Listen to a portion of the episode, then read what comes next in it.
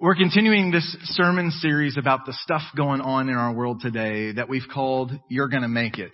And if you've not tracked with us up to this point, here's what I can tell you. We, we're using kind of what's going on in the world as just the beginning point for our conversation, but we've been very, very non-political and we haven't talked much about COVID and the economy and whatever.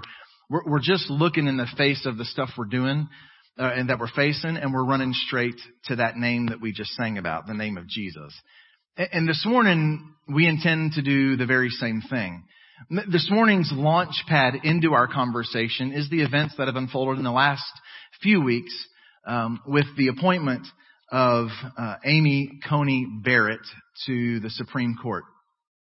And we are not going to discuss the method of her nomination and appointment or the speed in which it happened or any of that controversial stuff because uh, I don't think this is the setting for that. We are going to discuss though what our little part of planet Earth thought about her faith.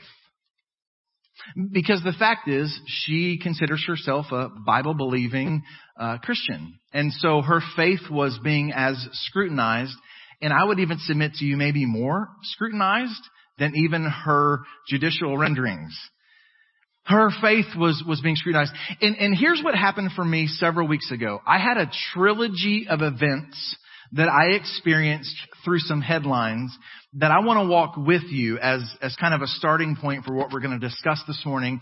And the first one is, I, will be honest with you, I knew nothing about uh, Justice Barrett whenever she was first being discussed as a potential nominee. And so when I saw headlines that she had this like wackadoo crazy belief system, I was really interested to find out. I never saw a headline that said wackadoo, by the way. Um, it's my interpretation. Um, I put it on my level.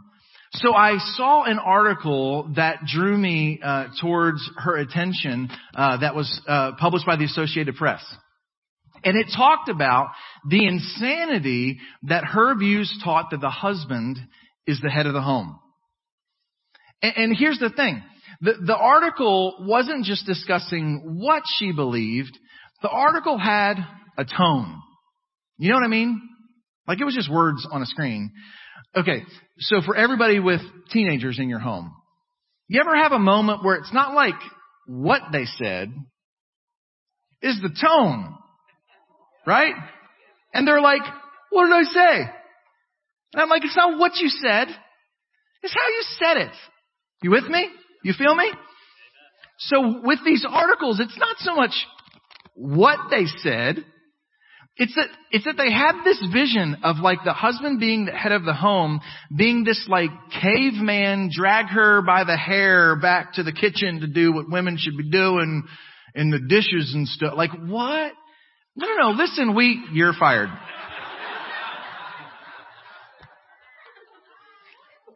We don't know who he is. He's a first time guest. If you're new today, I still love you, David.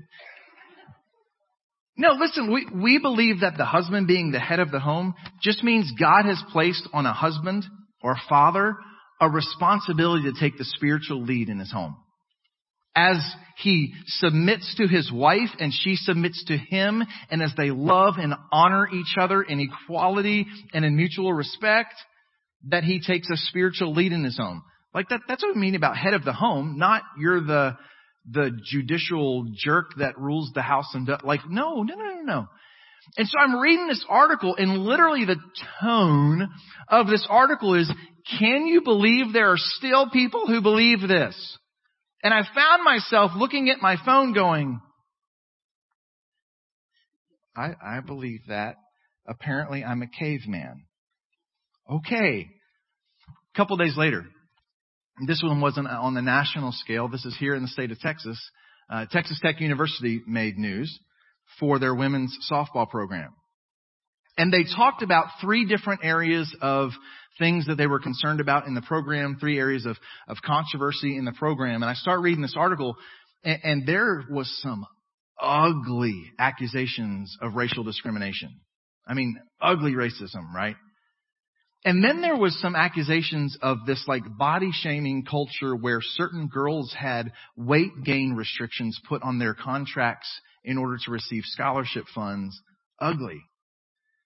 But the article almost like glanced over blatant racism and ugly body shaming and they went straight to, and there were baptisms among some of the team.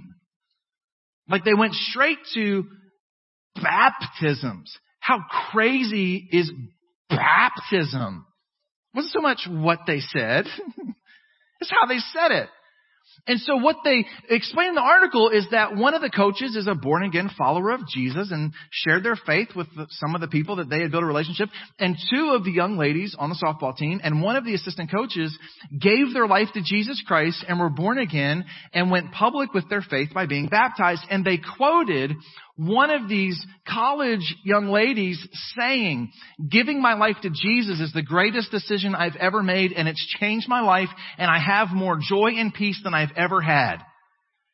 And the article says this was her like testimony before she got baptized.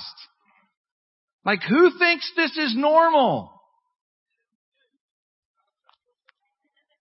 And I'm beginning now, within a couple days, to feel like I think I'm an alien from a foreign planet and everybody thinks we're crazy. And the third one's a little more sensitive and, and, and, a little more delicate, but it comes straight to home right here in the Metroplex. And that is Covenant Christian Academy just up the road in Colleyville had a student that did not say, hey, I think I have some same-sex attraction, or hey, I think I, I, I might be attracted to the same sex. The student wanted to actively promote um, a, a blatant homosexual lifestyle, which is not in keeping with that Christian school's moral code of conduct, and so he's no longer a student there. And, and this article literally is like this, this crazy, out of touch, uh, uh, uh, backwoods conservative Christian school still believes in a Judeo-Christian biblical worldview of sexual ethics, who knew that anybody believed this kind of stuff? And here I am, right? That's my trilogy of apparently I'm a dinosaur and didn't know it. And what that began to reveal in my heart is, I feel like we need to have a conversation as a church family this morning about what our little corner of the world thinks about what we believe and what our response is supposed to be to that. So we're really not actually discussing the, the Supreme Court appointment this morning. We're discussing what this moment has revealed to us about the moment in which we live as followers of Jesus. So please grab your Bible. If you're a guest with us this morning, uh, we invite you to join with us in a tradition that we have here at Temple. Before we open this book, we hold it up in the air and say a creed about what we think this book really is and a, a prayer in that before we open its pages. So let's hold it up in the air and let's declare this with faith this morning. Come on, here we go. The Bible is the Word of God. The truth of the Bible will change my life. Lord, open my heart and awaken my mind and give me grace to respond. Change me for your glory and my joy. Amen. Thank you so much. You can turn to John chapter 15. John chapter 15. If you don't have a Bible with you or you don't have it on your phone, it will be here on the screens so we can follow together. And let me say this before we read our text this morning. I really struggled with what text we should begin with this morning. Like it took me weeks to land on a text. And in case you don't know how preaching works, that's usually where the conversation begins, right? But it wasn't that I had something I wanted to say and I needed to find a passage that could say it. It was that there were so many passages that said what I feel like needed to be said today, I couldn't pick one. And so we're going to look at 10 passages that, no, I'm just kidding. That's not true as I looked at all of these passages that were perfect conversation pieces for what I believe the heart of God wants to reveal this morning, most of them were in the life of the early church. They were either in the book of Acts or early in the epistles in the New Testament. And instead I felt the Holy Spirit bring me before all of that to the red letters, to the words of Jesus.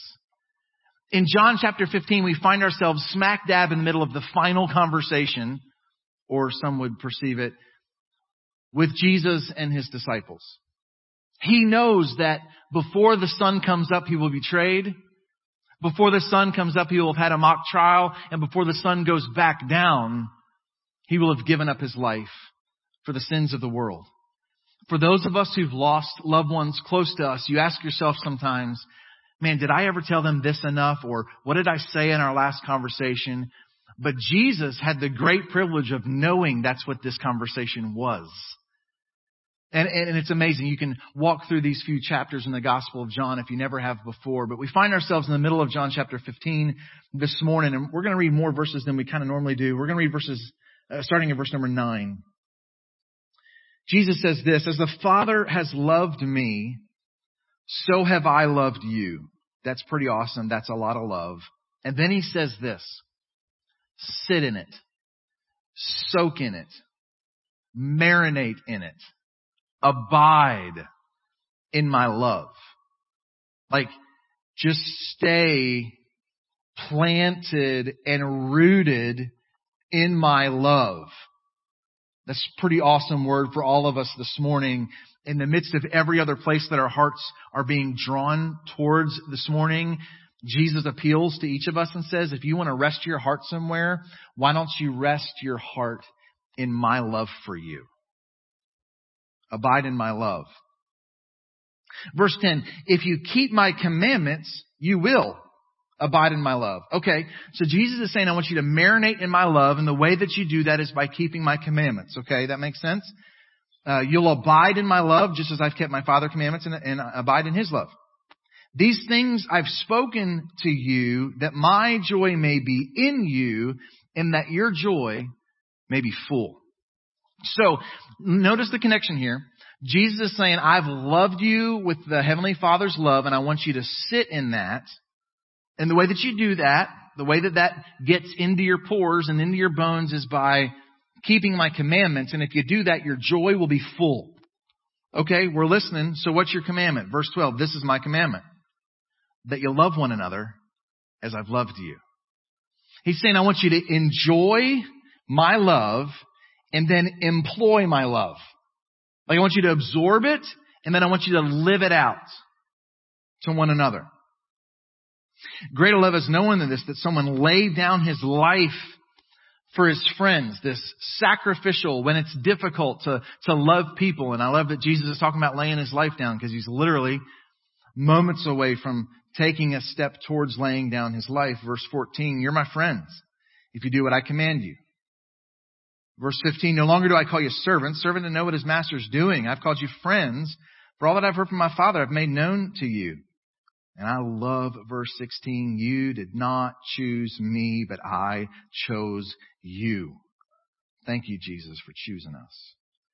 And I appointed you that you should go and bear fruit, this fruit of loving people, and that your fruit should abide, so that whatever you ask in my name, he may give it to you. And then he repeats himself these things I command you that you will love one another.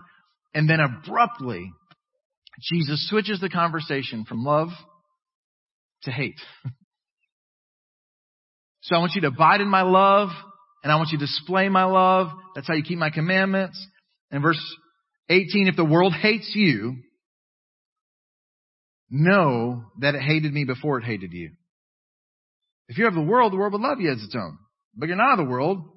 I chose you out of the world. Therefore the world hates you.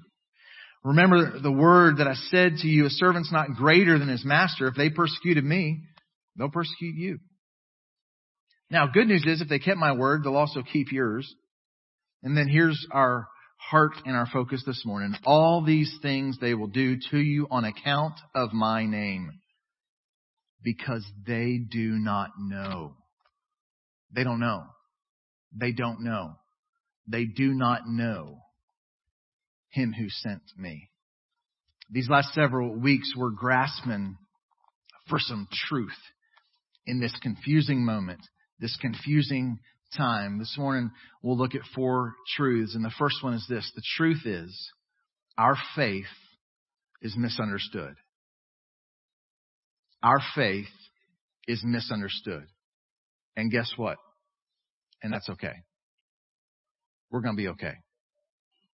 Our faith is misunderstood. Jesus said, they don't know him who sent me. You're surrounded by people who haven't experienced life change through the power of the Holy Spirit for the glory of God the Father. They don't know. They just don't know. We're surrounded by that. And, and, let me say this about the world not understanding what we believe or the, the culture not understanding what we believe. There's a piece of that that's on us, right? Because there are some people who have very lo- loudly and boldly proclaimed a faith that doesn't really align with us, right? Like there's some people who've kind of given a bad name to this idea of following Jesus and we're like, no, no, no, no, we don't align with that. Honestly, that, that's the problem with some of our denominational barriers is you've got denominations that, that have ugly histories steeped in racism and then you've got the Baptist denomination and people are like, oh, so you're part of Westboro Baptist? No, that's disgusting and gross and evil and disgraceful in the name of Jesus. We don't align with them in any way, shape, or form. And, and, and, so some of this is we're just misunderstood because there's, there are people who go do ugly, awful, hateful things. Th- this week, a, a great, godly, humble, grace-filled, Bible-saturated theologian wrote an article about the election where he came to a different conclusion than many other evangelicals have come to. But he shared his thoughts humbly and graciously. And a bunch of evangelicals took to social media to say that this guy was evil reprobate, had abandoned the gospel, had, had, I literally saw a Christian respond this morning, just a few, on the Lord's day, a believer wrote, he should have been aborted before he was born. No wonder people don't know what we believe. This is how we talk to each other. What, what we've seen, you know, it's interesting. I, I think like, I think a huge percentage of evangelical pastors around New Year's, going into the year 2020, preached a sermon about God, give us a 2020 vision, right? It's just too easy not to preach it. I didn't because it was just too easy. like that's just cheesy easy. But like I think a whole bunch of preachers were like, God, give us a 2020 vision. And here's the deal. I think he has. He's let us see ourselves really clearly and it is ugly. The people who claim to be followers of the God of all grace surely are not displaying a whole lot of grace right now. And so one of the reasons I think we're misunderstood is because we misrepresent ourselves. piece of this is on us. But then I think there's a huge piece of this that we're misunderstood because it's always been that way. The church has never been the majority opinion in the world. The followers of Jesus have never been like the, oh, we totally understand what you stand for and we're with you. This has always been a, a row against the, the, the, the stream, a row against the, the momentum. Jesus' whole Sermon on the Mount, when he like introduced his whole worldview, was like, you've heard it said, but I say to you. And he's flipping the whole idea on its head of everything people believe about religion. This has never been the popular view. And that's okay.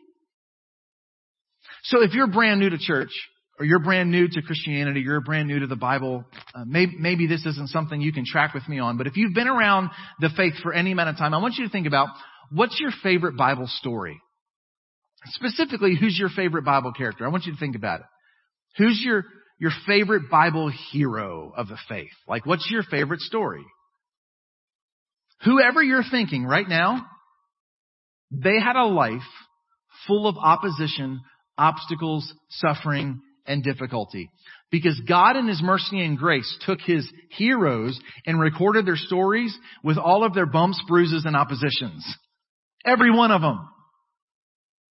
Every one of our favorite Bible characters walked through mess and were completely misunderstood, misjudged, misaligned, talked bad about. And here's the thing. Not one of them got offended by that. None of these people following after God were like, I can't believe they don't endorse my worldview.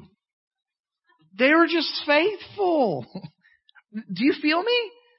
I feel like the church today has this like wounded self-esteem that people don't totally dig our worldview. Y'all, it's okay. It's okay. We do not need Hollywood to agree with the Bible for us to be strong in the faith. We don't need politicians who don't even claim to be religious to agree with our religion. Right? Like I don't get it. We, we're so fragile. It's like we've lost any boldness in standing firm in the faith. We're not understood. It's okay. You're gonna make it. And I believe that the trend and the trajectory is we're so far from the Andy Griffith days, like the world's in color now. Like I don't see us in a trajectory towards a Judeo-Christian worldview. Like I feel like the momentum's pretty strong in the other direction. We better be raising the next generation of bold, humble believers and followers of Jesus. Like we're not raising the generation that sees the town shut down on Sundays because everybody's in church. No, they're not. Like, if you haven't noticed, we are not the moral majority. We're misunderstood. And that's okay. But I feel like I, I need to say this before we move. There's a monumental difference between, between being misunderstood and being persecuted. Listen, church, we're not under persecution.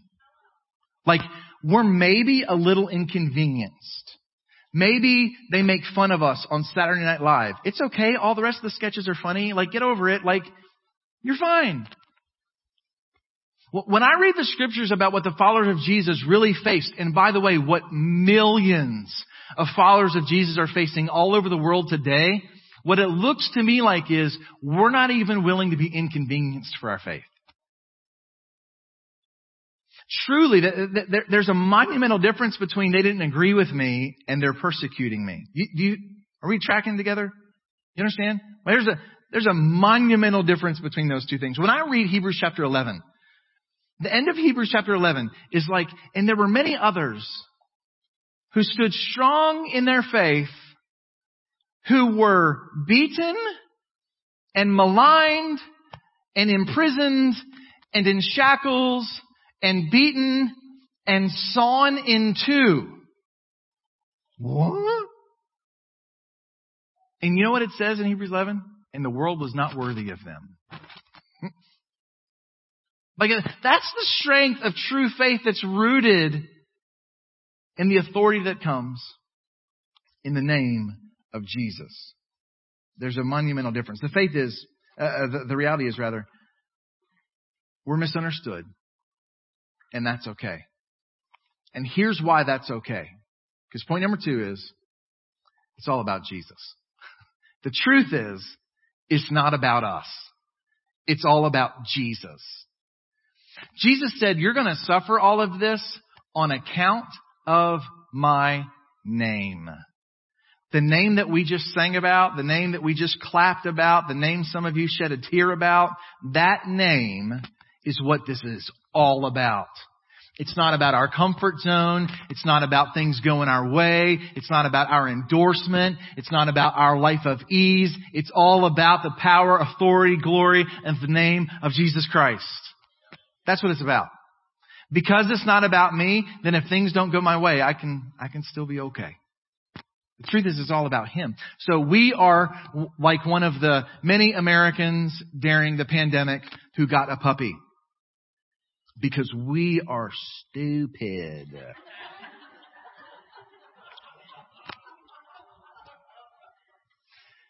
So this is my first time in 43 years of life that I've ever had a puppy.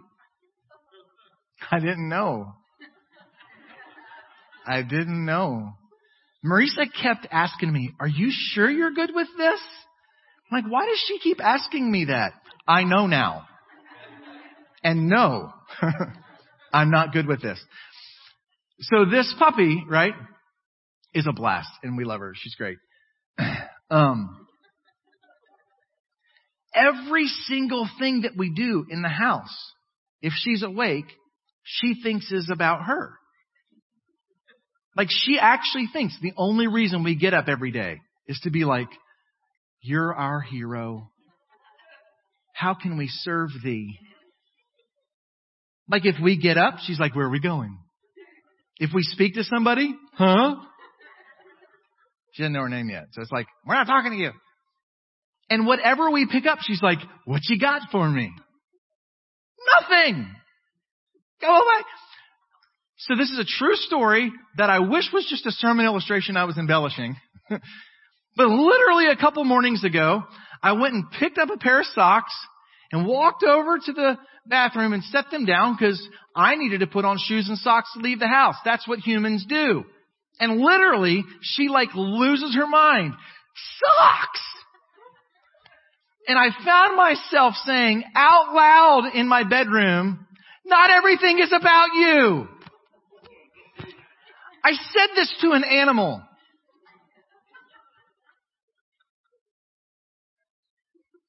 But the fact is, I think some of us, we read some of this stuff online or we listen to it on our news source of choice and we're like, I can't believe they would talk that way about us. It's not about us. This, our glory is not what's at stake here. Our name and our renown is not the point. It's all about Him. And, and the little brother of Jesus, Jude, encouraged the followers of Jesus in a season of great, violent persecution to contend for the faith. Not to contend that everybody would get along with you and agree with you. Contend for the faith. What's the faith? I don't know, but I know it's not religious ceremony. It's not denominational titles. It's not people agreeing with us. The faith. The, the word faith in the New Testament means to be persuaded in our souls. Faith does not mean I sat in a room and heard some stories that I said, I think that's true. That's a really watered down spectator definition of faith. And the problem is, I think what's infected the body of Christ in the U.S. today is we have this, this dry and empty and hollow spectator faith that goes, I think that's true. That's not being persuaded. I'm not going to be willing to suffer for principles. I'm not going to suffer for opinions or concepts. I don't even know that I would suffer for a, a set of beliefs, but for Jesus, yeah, I, I'm all in. Whatever it costs, whatever it takes, I so believe in Him. The actual person who, who, who existed in an actual moment in time, in an actual place and performed actual events that actually changed lives. Like He's for real and I will suffer for Him. When we stand for principles, we actually end up feeling good about ourselves. I argued my point. Yay me. But when our faith is in the person of Christ, we feel better about Him. Like, man, He's worth it.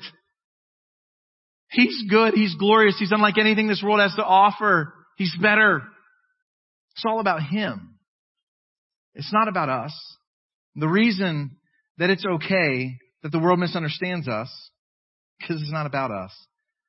It's all about Jesus. And, and if we contend for the wrong things, I'm afraid we're going to lose our way.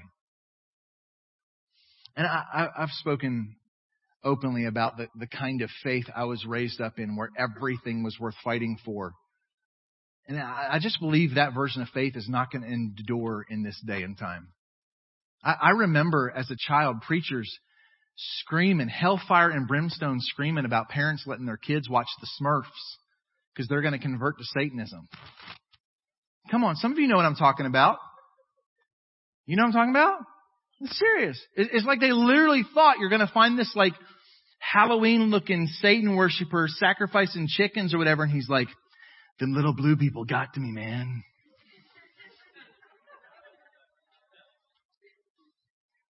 That's what we were going to fight about. Cartoons.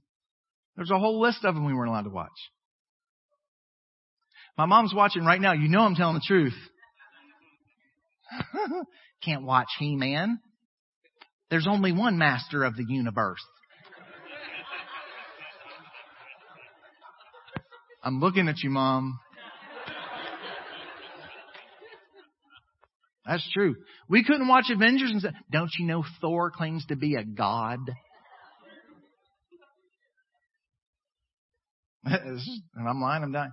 Man, if we contend for the wrong stuff, I just believe that, that the thing worth contending for is the person of Jesus Christ and the actual events that have transformed not just the lives of some people we've never met, we've only read about, but he's changed my life.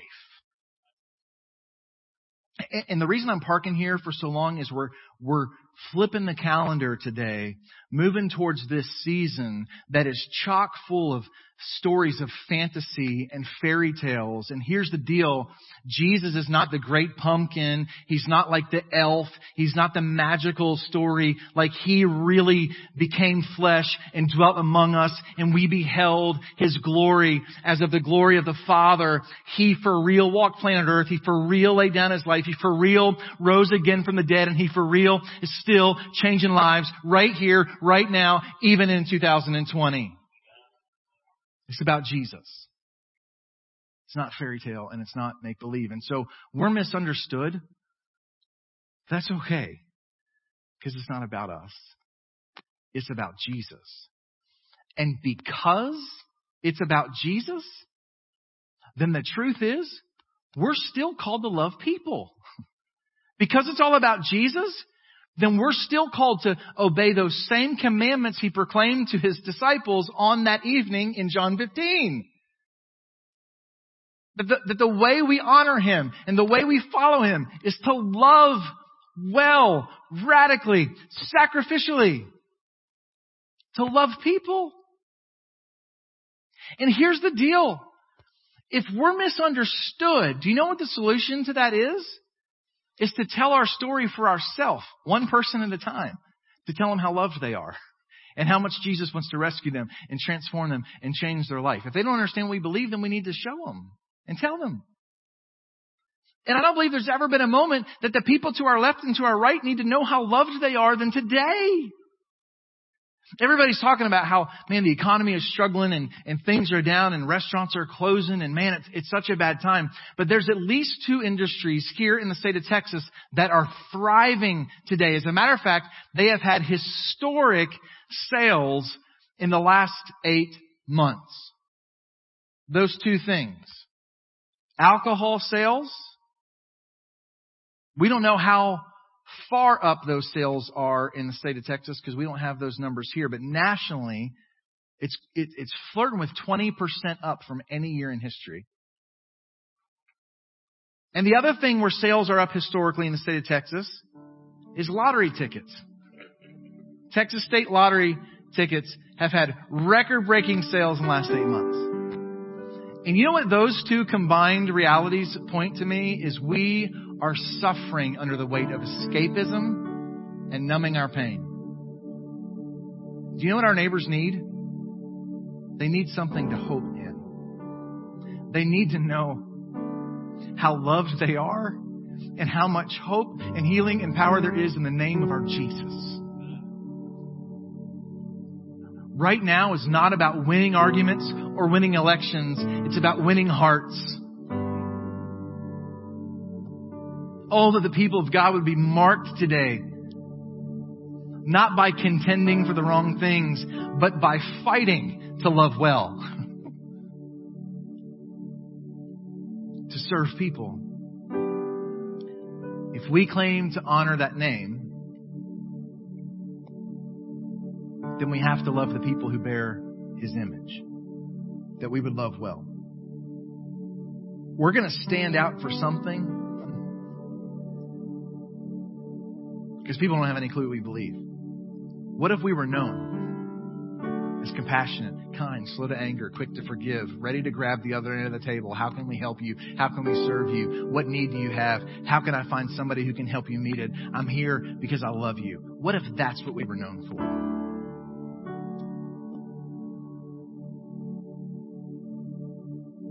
We're going to stand out for something. Let's stand out for that the uh, the reality is, I believe that's where fullness of joy is found. Jesus said, "I'm telling you this because I want my joy to be in you, and for your joy to be full." True joy is not found in being loved; it's in loving. And and and every person I'm talking to right now is struggling with this season. I'm not telling you start loving people when you feel better.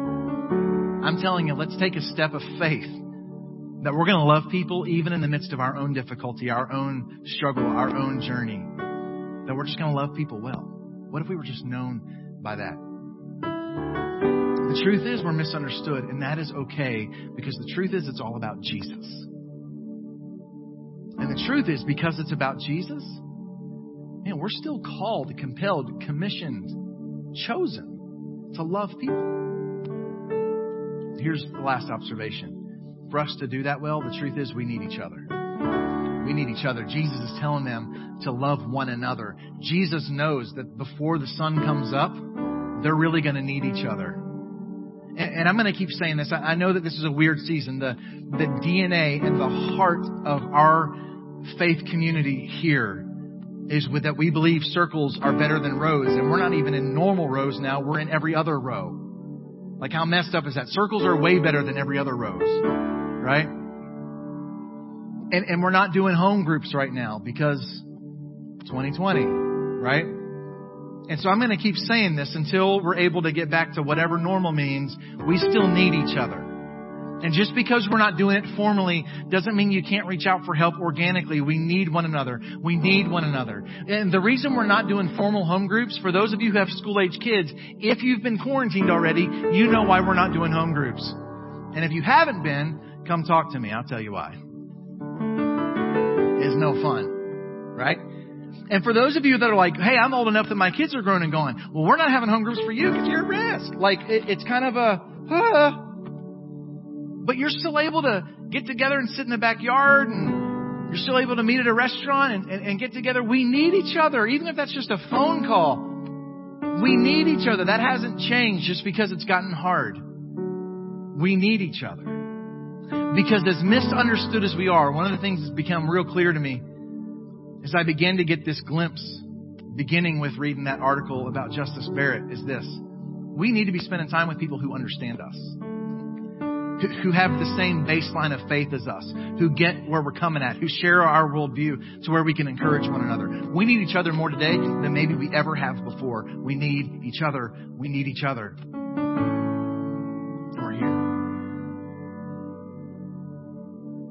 And so here's the bonus truth where we will end our time this morning. The truth is, on the authority of the name of Jesus, you're going to make it. You're going to make it. Whether everybody gets what we believe, whether they understand us, whether they endorse us, whether they support us or not, you're going to make it because the cause of Jesus will endure until he comes again. He promised. His glory's at stake if you don't make it. You're going to make it. You're going to make it.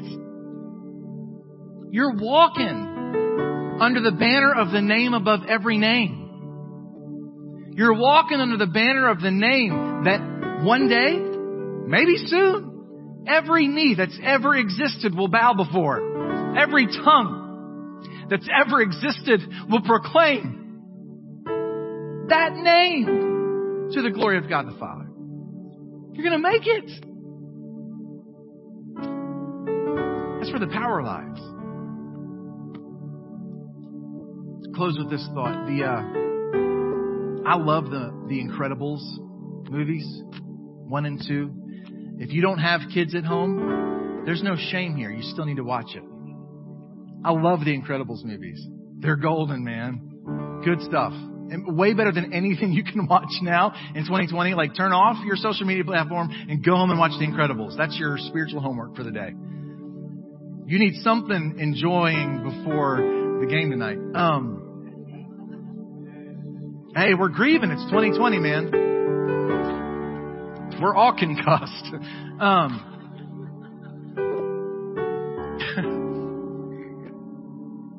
there's a scene in, in one of those movies where this family of superheroes with their superpowers, right? The mom is still a mom. She's wired to be a mom. And so Elastigirl says to Mr. Incredible, they're just children, Bob. I'm worried about them. They're just children. And he says this. He says, Yeah, but they're children with powers. And man, I know we're all facing some stuff right now. It's like, I don't know that I can face this. And I just believe that our Heavenly Father looks at you and He's like, Yeah, but they're my children with power. The power of the name of my Son rests on them. Whatever you're facing today, you might feel as hopeless as a little child, but there's power available in the name of Jesus. You're going to make it because his name will prevail.